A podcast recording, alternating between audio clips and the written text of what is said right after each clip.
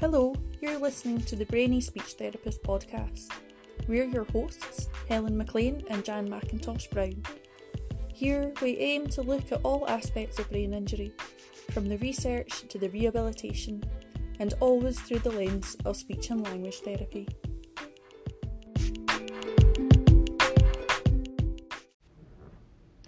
Hi, everybody. Welcome to this episode of the Brainy Speech Therapist podcast. We have our guest today is, is Guido Corvi, who is a person living with a brain injury. And I'm going to let Guido tell you a little bit about himself. So, yeah, Guido, introduce yourself. Well, my name is Guido Corvi, but first of all, I would like to say it's absolutely a pleasure to be able to do this and to do anything that we can do for anyone who suffers from brain damage gives me an awful lot of pleasure. So, what I'm going to do is basically tell you just a little bit about the history before my uh, brain injury, which was caused by a motorcycle accident. Now, unfortunately, um, I was married, and sadly, my wife couldn't have any children, and my wife sadly died at 42 from a cancerous brain tumour. And I really struggled with that. I was working all my life previous in my father's fish and chip shop, and I was also a DJ, but I couldn't go back to the shop because the shop was in an area where there was a lot of violent people, people that were not nice, and I couldn't take that because my wife, who was a very kind, honest, loving woman, was lying in a cemetery. So I didn't go back So, to to I work. interrupt? What sort of time? What time was that? Like, what year was all of this happening for you? Well, that was well, my wife was forty two when she died, um, and that I'm trying to remember. It's about nineteen years ago. Okay. So um, I really struggled after my wife died. I was going to the cemetery practically all night and things like that. And I'm not the only person that does that. There's lots of people that do that because I would see them there. Anyway, I struggled very, very hard for many, many years, and I wasn't working it in my father's business. I was still doing disco work. That's all that was sort of uh allowing me to pay the bills and things. Anyway, my younger brother, 15 years younger than me, to get me out the house, he had said to me, you know, would you like to go on a motorbike trip to Italy? Now, I've never driven to Italy, either a car or a motorbike. And I said no because my emotions from grief was still hurting me too much. But my brother basically persuaded me to do this. And it ended up to be an amazing adventure of love between two brothers and giving me some happiness back. Um, we did um, seven countries in one day and uh, we went to Italy, then we came back. Now that allowed me to be a little bit happier. Then my brother said, Look, I'm getting my own hair salon, a franchise of a Rainbow Room International, which is the biggest company in Scotland and the most successful company in Scotland. Uh, he was getting his franchise in Ayr and he asked me if I wanted to go with him. And I had said to him, I said, Well, you know, I'm bald and I don't know anything about hairdressing. But I went down there and I thoroughly enjoyed every second of it because the training, the education, the professionalism of Rainbow Room is second to none. The teaching for the young people. And if you would see, say, a young girl or a young boy at 16 coming in wanting to be a hairdresser, and then they go through everything and they then become a hairdresser or a, a, a sorry, that's the wrong way to de- describe it. It's not a hairdresser, it's a salon dresser. Stylist. A salon stylist, that's correct. Yeah. Now, they have different levels. You have salon stylist, then you go up to next level. Rainbow Room have eight sa- salon levels, and then you become a salon director. And if you become a salon director, the majority of them own a salon. So I was there with my young brother, and it was fantastic to see a young boy, young girl, going in there, and then you know having a 50, 60,000 pound a year job, absolutely amazing, and being the best in Britain. Anyway, I loved it, but my life after many years of being on my own and missing my wife, loneliness, no children, everyone else is working, I'm sort of on my own all the time.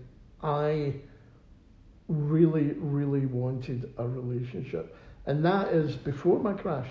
So I would try and go on dates, meet people, and I vowed to give these people 200 to 1000% of me because sadly my wife only got 65% of me. I was working in my father's shop for 16 hours.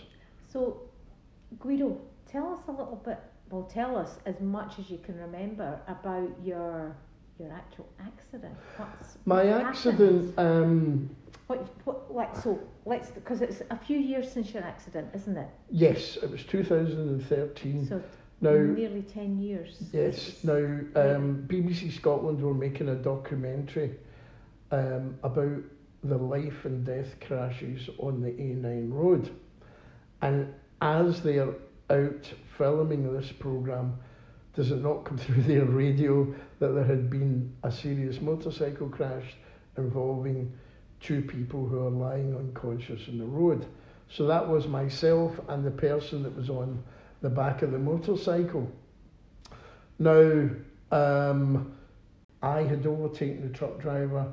I was doing about 55 to 60 mile an hour, pulled in, and I was just happily doing 65, sorry, between 55 and 65 mile an hour, mile after mile, mile after mile.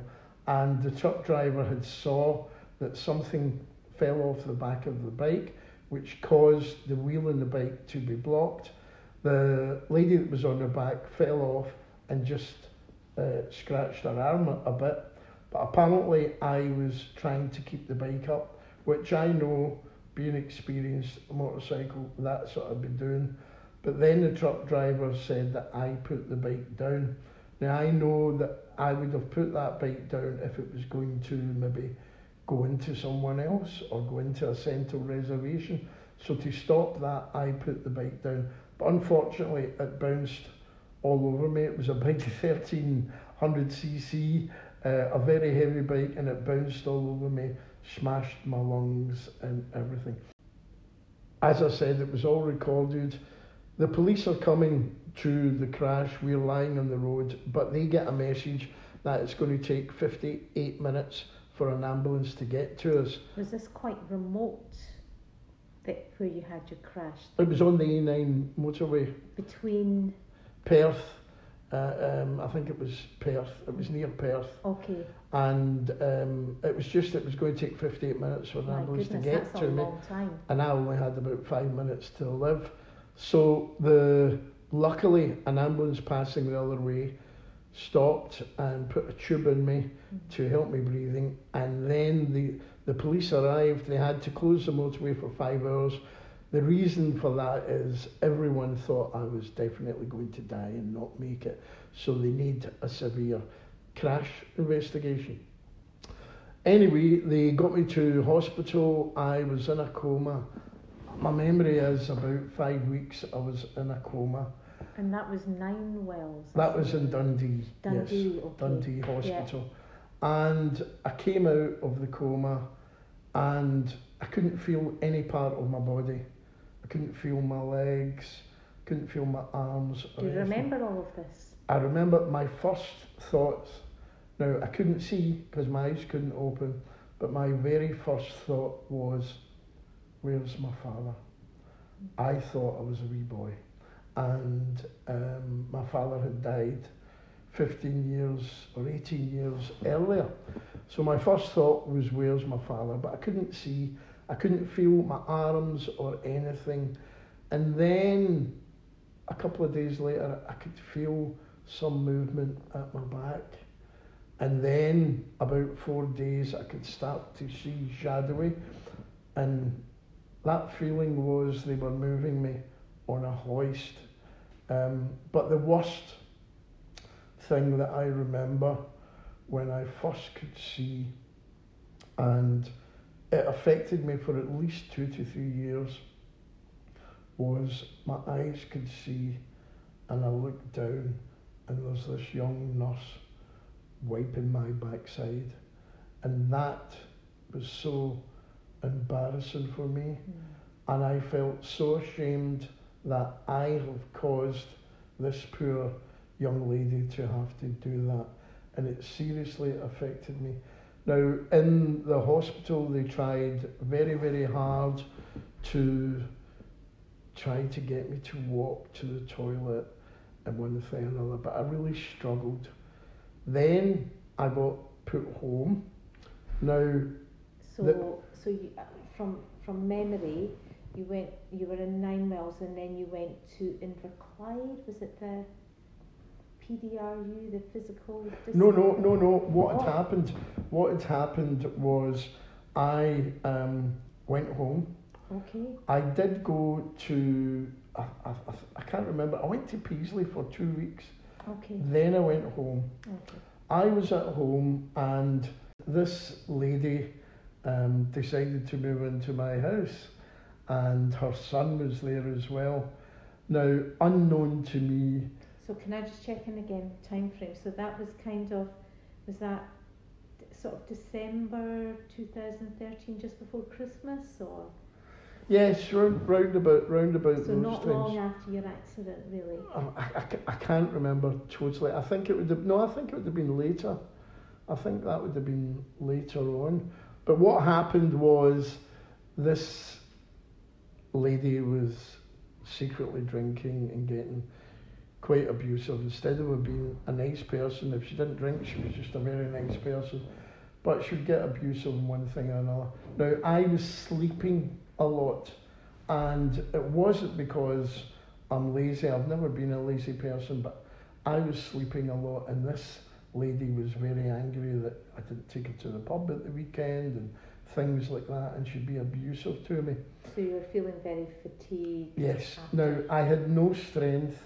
You know, I couldn't, I couldn't lift my head up to get a cup out of my kitchen cabinet because I would feel dizzy.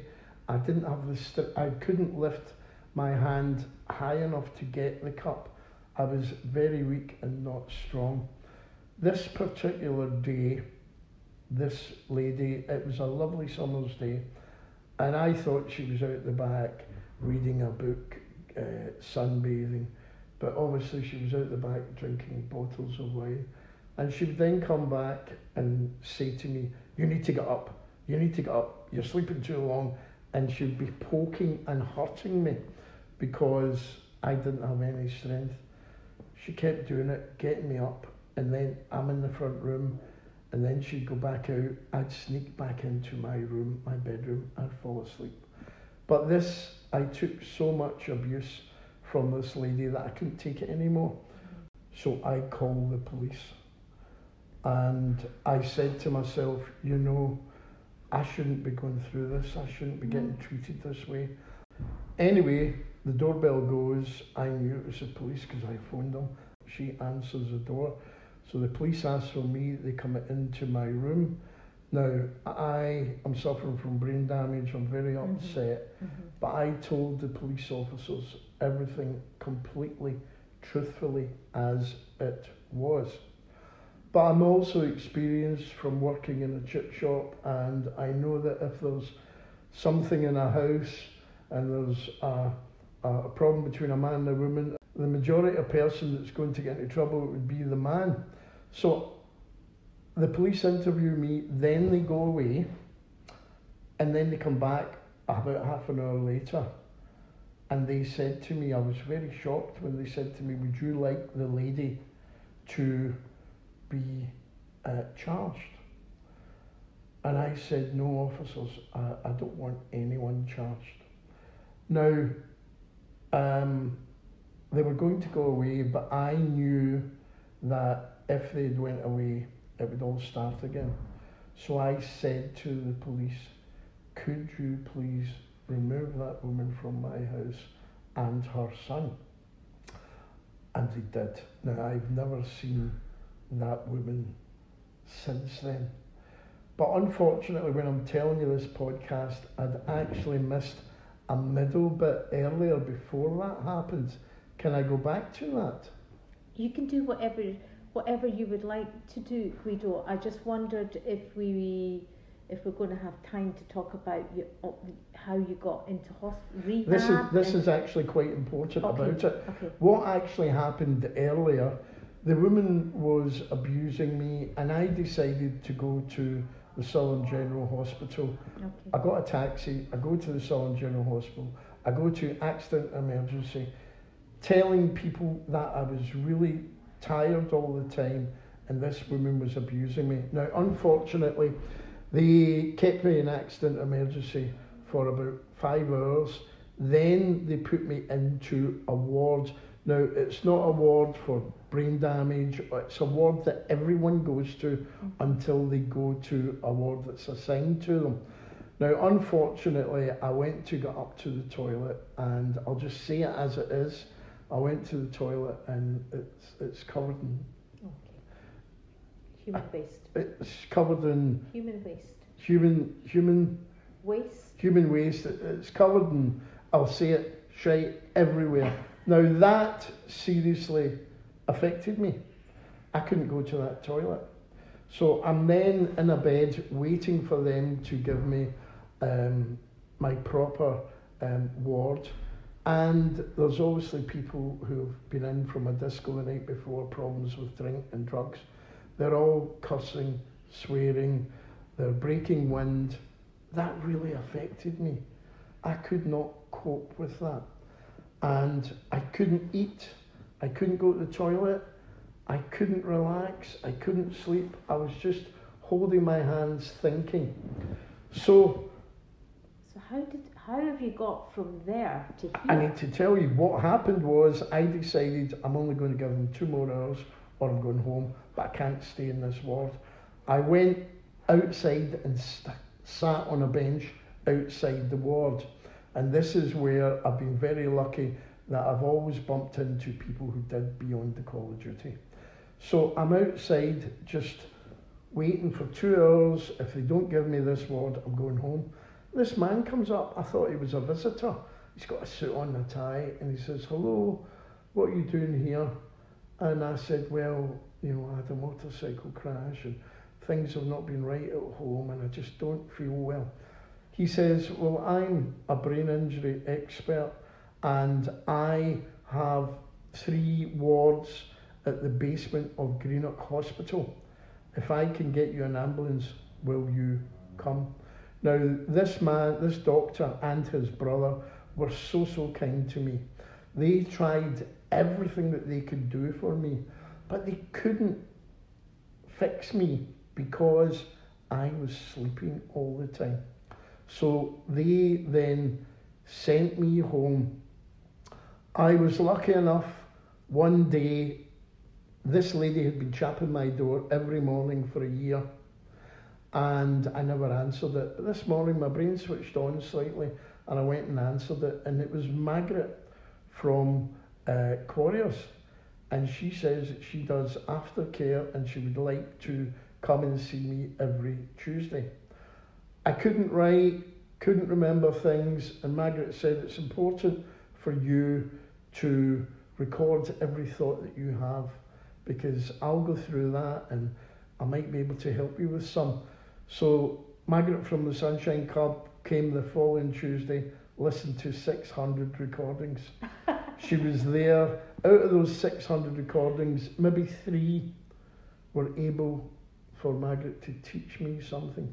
She mm-hmm. came every week, every week. And then Margaret knew that there was only one place in Scotland that could help me, and that was Graham Anderson House. So I had to wait a long time to get into Graham Anderson House.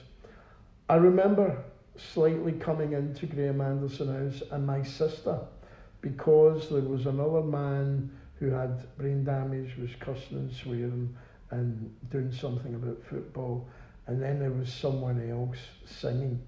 And I remember my sister, who sadly is no longer with us, saying, "Oh, I don't think my brother can go in there."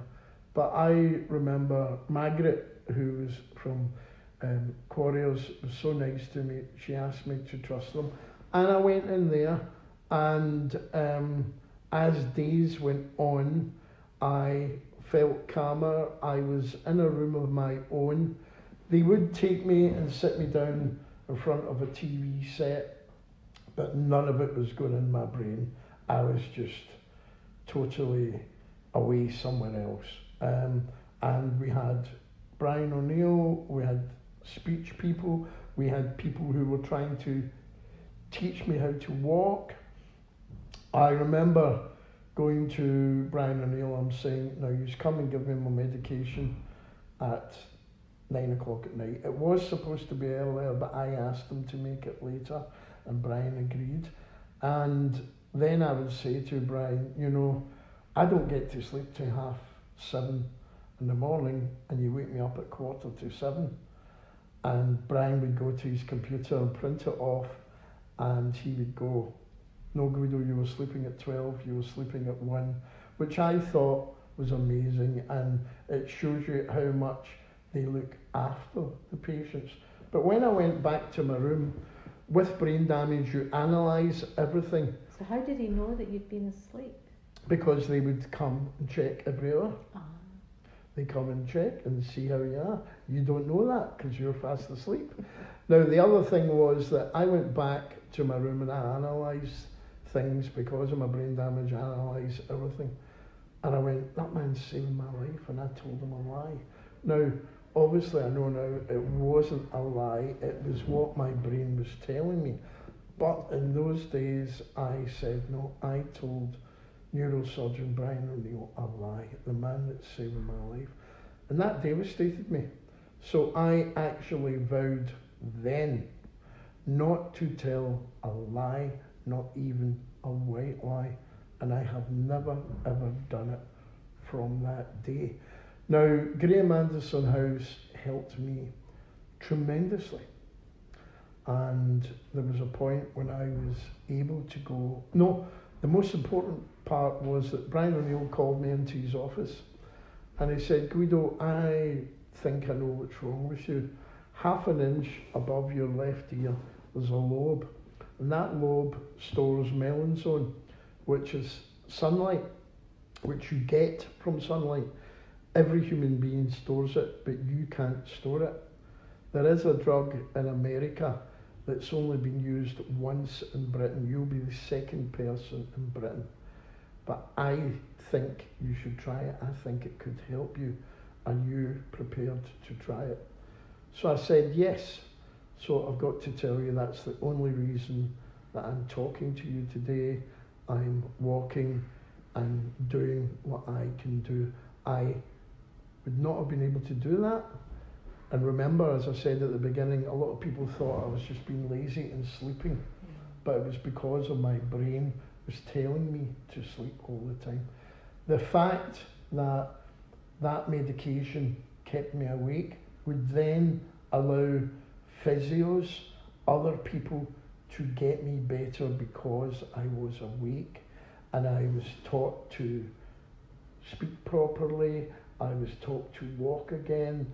Um, the brain injury specialist took me to the gym, took me to swimming, and it got me into a position that I could go home. Now, I went home and uh, sadly I'd told you what had happened with that lady, but then I got the lady out my house. But Brian and Margaret had said, you know, when you when you get brain damage and you get better, it can also come back. And sadly, mine's came back full of emotions and analysing everything at home. Are you talking about your memory coming back? No, no, no, no. I'm talking about brain damage. The level of brain damage. Um, when I when I went home, I was okay. Mm-hmm. But once I went back home, it started um, going down the way. I was, okay. Okay. I was thinking constantly, and it was making me very ill. And I had to get up at five in the morning, try and walk, go to the swimming, just do something that would stop me thinking. Now, I would be thinking when I was doing these things, but maybe an observation would stop that for a second and that would help me. Now, sadly, um, I got re- really, really ill, and then with what happened and analysing about that relationship, analysing that I'm on my own and I've got nobody to talk to, I actually had to go for counselling. The counselling helped me. Um, I went on a date with a lovely lady, but this lady had not been on a date for 25 years. It was the first time she looked, she was separated from her husband and she basically concentrated on bringing her children up for 25 years. A very nice, lovely lady. I think I may have talked too much to her. Uh, she decided that maybe the um, dating wasn't for her. But um, a month later, I just sent her a message saying, Hi Jackie, um, hope things are good with you. And she said, Oh, they are, Guido. Oh, Guido, oh, would you like to meet up for a coffee? So I went down for a coffee. Now, this lady, I had only met her twice in my life, and she's a carer for children with issues, but her daughter and her sister stay in the Gold Coast in Australia. So I stayed in Houston, she stayed in Saltcoats. She said to me, I'm going to Australia on uh, Wednesday. Is there any chance you could give me a lift, Guido? Not a problem. So I go down, get Jackie, take her to the airport, drop her off. I go home. Um, I'm at home doing the usual, analysing everything. Then I get a bus pipe in my ceiling, in my loft. Now I go up there. Once I had, um, when I was not well, I got a new um, toilet and I got a new um, radiator system and everything. And they did up in my loft all the warm stuff, but they actually made a big, big mess. I couldn't see anything when I went up there. Everything was covered. Obviously, because I was not well, they just took advantage of that. I couldn't find the stopcock for the because I couldn't remember. I thought it was down in my kitchen, but my wee old neighbour next door, Mary, a lovely lady, 80 years of age, says hers up in the loft. So I'm up in the loft for an hour with no lights, no electricity, no heating. It was winter, trying to find this. I couldn't get it off. So water's going for about two and a half hours a neighbour two two doors up, he got a, a switch that could put it off, a key that could turn it off at the pavement. We went out, we couldn't turn it off because Sky had laid all their carbon fibre and filled it up with rubbish. So I go back into my house and um, it's now three and a half, four hours this water's been on. Another neighbour comes and said, Guido, it is under your sink in the kitchen he came and switched it off. So the next morning, I'm in my front room and I'm looking at these blisters in the ceiling, my hall, my bedroom, the back bedroom, and I'm just thankful to God that it's off. But then at 12:30, all the ceilings collapsed and mm. totally destroyed everything in my bedroom, the two bedrooms and my hall everything destroyed. Wardrobes, TVs, computers, destroyed. Now, um, that made me so very, very unwell. And the, I was waiting for the insurance company to get back to me, and they hadn't got back to me in four days. But that happened on a Wednesday. On Friday, Jackie, who I'd given a lift to the airport, was in Dubai and phoned me and she says, Oh, that's terrible, Guido. She says, Guido, I'm in Australia. My house is empty for six weeks. You can get the key and go there. Now, I had only met this lady twice. I didn't think that that was good of me to go to a woman's house that doesn't even know me. I thought it was amazing that this woman would trust me in the way that she did, but I said to myself, no, I can't do that. I stayed in the house for about 10 days with no heating, no lighting, couldn't cook, couldn't do anything, just sitting, crying, breaking my heart. I phoned the insurance company, the insurance company said, oh, we've not got an appointment till another six days. I said, can I make a video call? So I showed the woman, she says, Guido, you need to get out of there right away. I said, why? She says, you've got Artex in the ceiling. Some Artex has asbestos in it. You need to leave right away. Now, I didn't leave because my house is all I have and I've got my motorbikes and little things in my house. I'm not, all I've got is my house because I'm not allowed to work anymore and I was very scared of anything happening to it. I wasn't leaving it at all. I also, because of the thoughts in my head, I I could go to my brother's, but my brother would come home from his work and sort of, in a nice way, give me a kick and say, "Come on, Guido, pull yourself together." I couldn't pull myself together. I was just sitting crying constantly because of my brain damage, and someone saying that to me would make it worse. So I couldn't go to my brother's.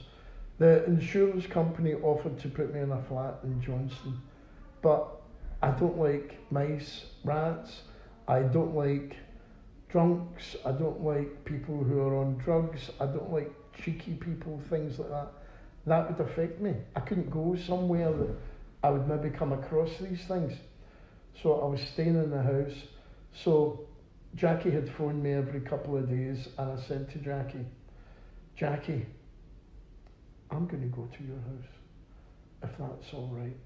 Jackie says, you go to my mum, get the key, you go into the house, you put the heating on.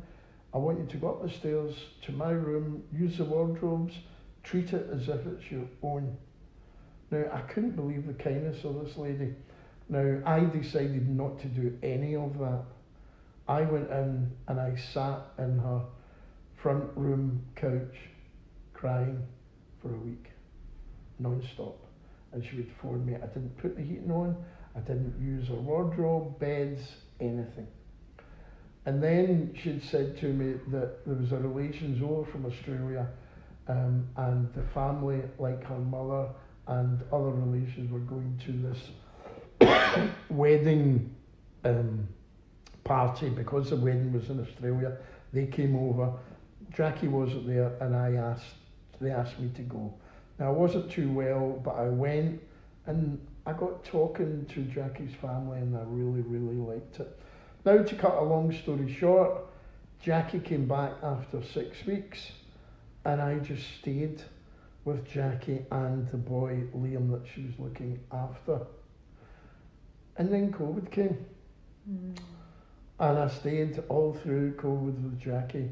And then I've got to tell you all, I got married to her last July, and I am the happiest man in the world. Congratulations, and Guido. it helped me very, very much to cope with things. Jackie, she is a carer. She's a very, very kind, as far as I'm concerned. She's an angel, and um, she would say, "Right, that's the past," because I would always talk about my brain damage.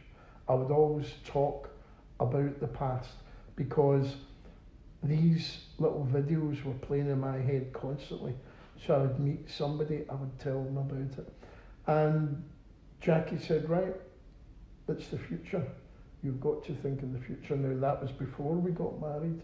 And um, it was just absolutely lovely. So I'm very, very lucky that from dying from a motorcycle crash in a coma then all the bad things that happened, then the amazing things, the people that did beyond the call of duty. That, I forget the doctor's name, down in Greenock. if that man hadn't have got me out of the Southern General, he did a lot to help me, but he couldn't help me because I was sleeping all the time. Went back home. Luckily, I answered that door to Margaret, who did so much to help me and does so much to help a lot of other people. Margaret got me into Graham Anderson House.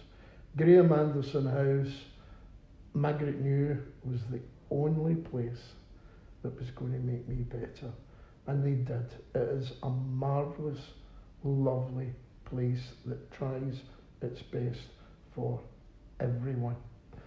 And I then do what I can to um, help people. I Yeah, so let's talk a little bit about that, Guido, what you're doing at the moment and all the efforts that you go to to support people with brain injuries.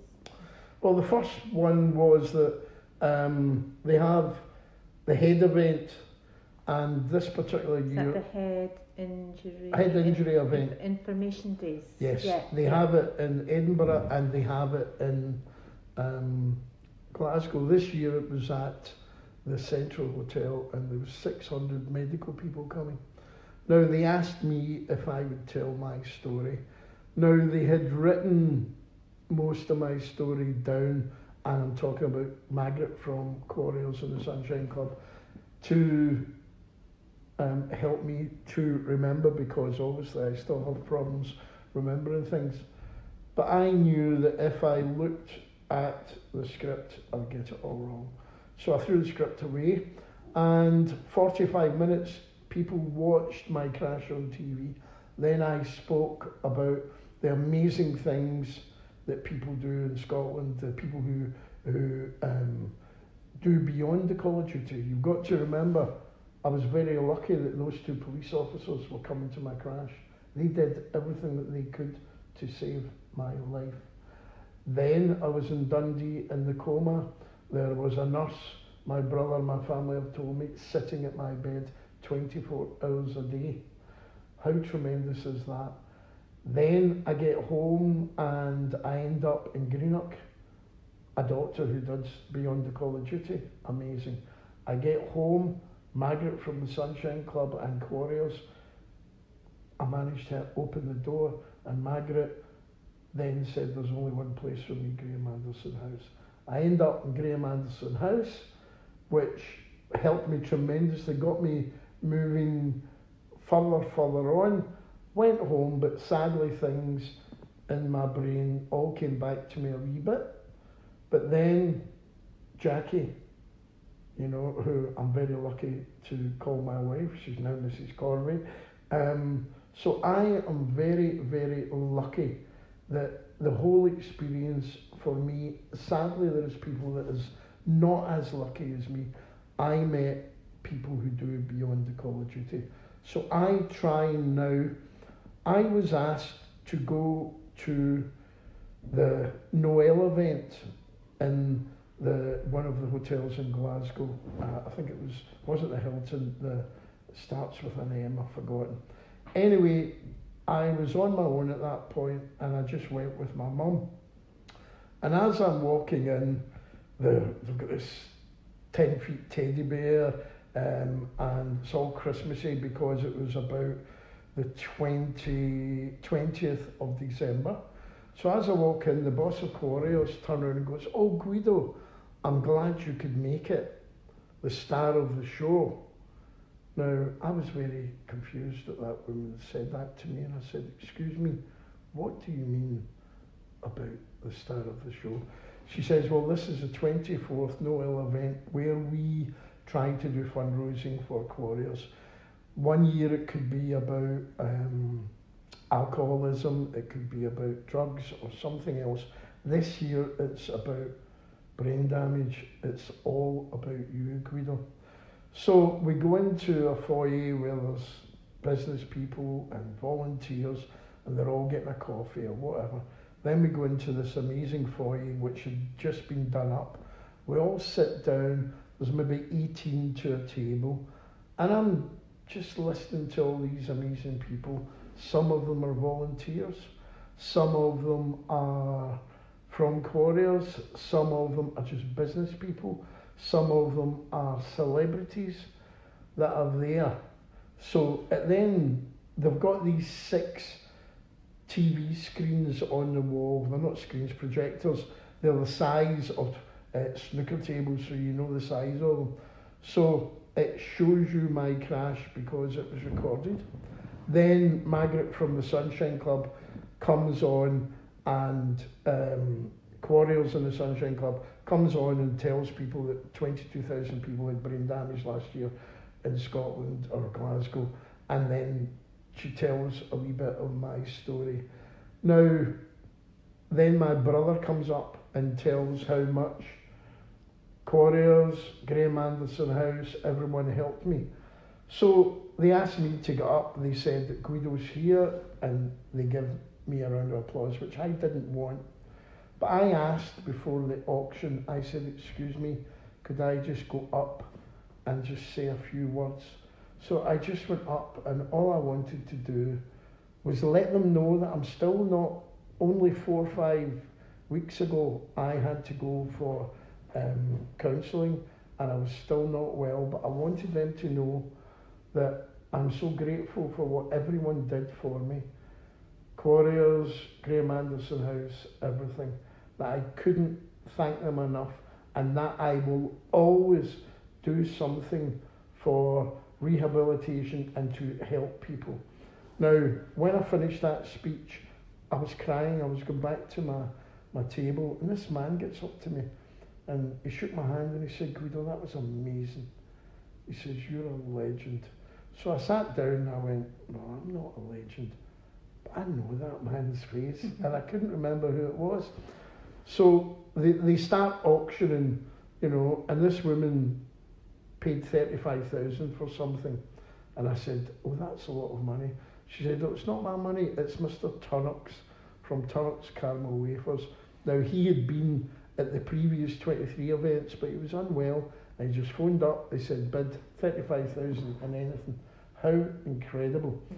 Then after it, this man that called me a legend, his table were bidding on everything but didn't get anything. He paid £28,000 for a weekend game of golf in Troon. He's probably already a member. So once the event was over, which raised £180,000, incredible, I went up to the man and I said, I know you, who are you? And he says, I'm Paddy Bonner, the old Celtic goalkeeper. I said, well, listen, can I say that is amazing what you do.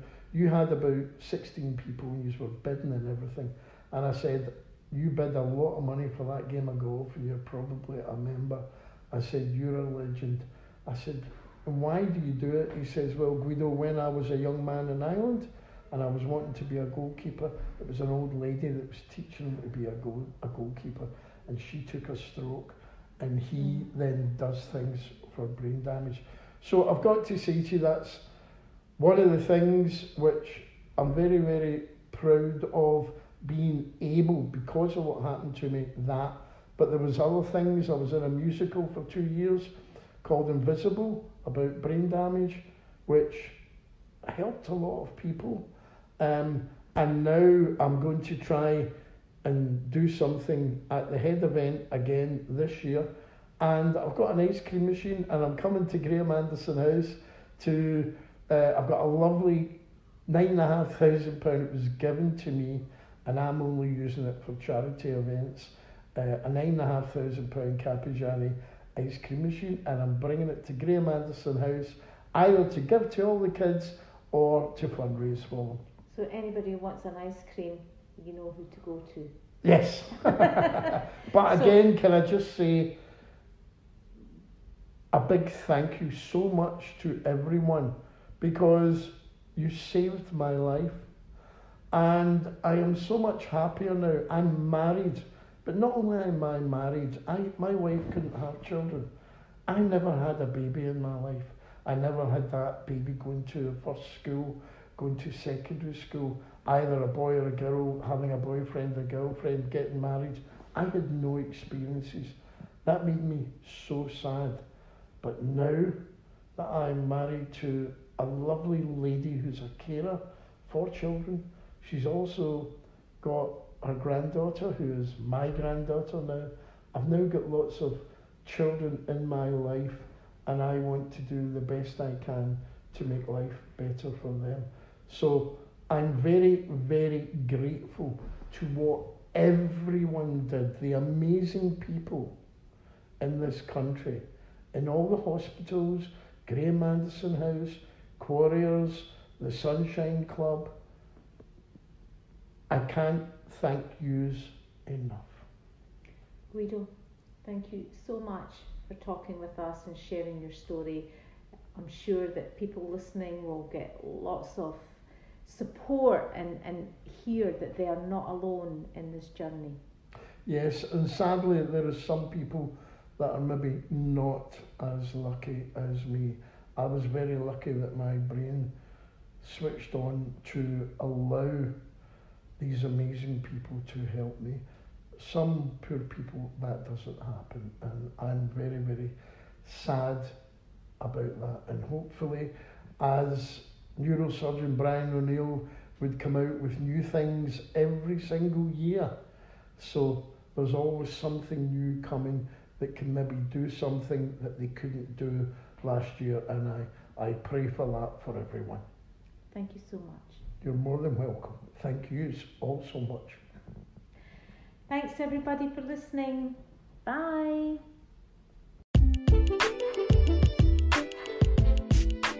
The opinions and views expressed in this podcast are of the individual and should not be considered professional advice. If you have a brain injury, suspect you have a brain injury, or think someone you know has a brain injury, please seek dedicated professional advice.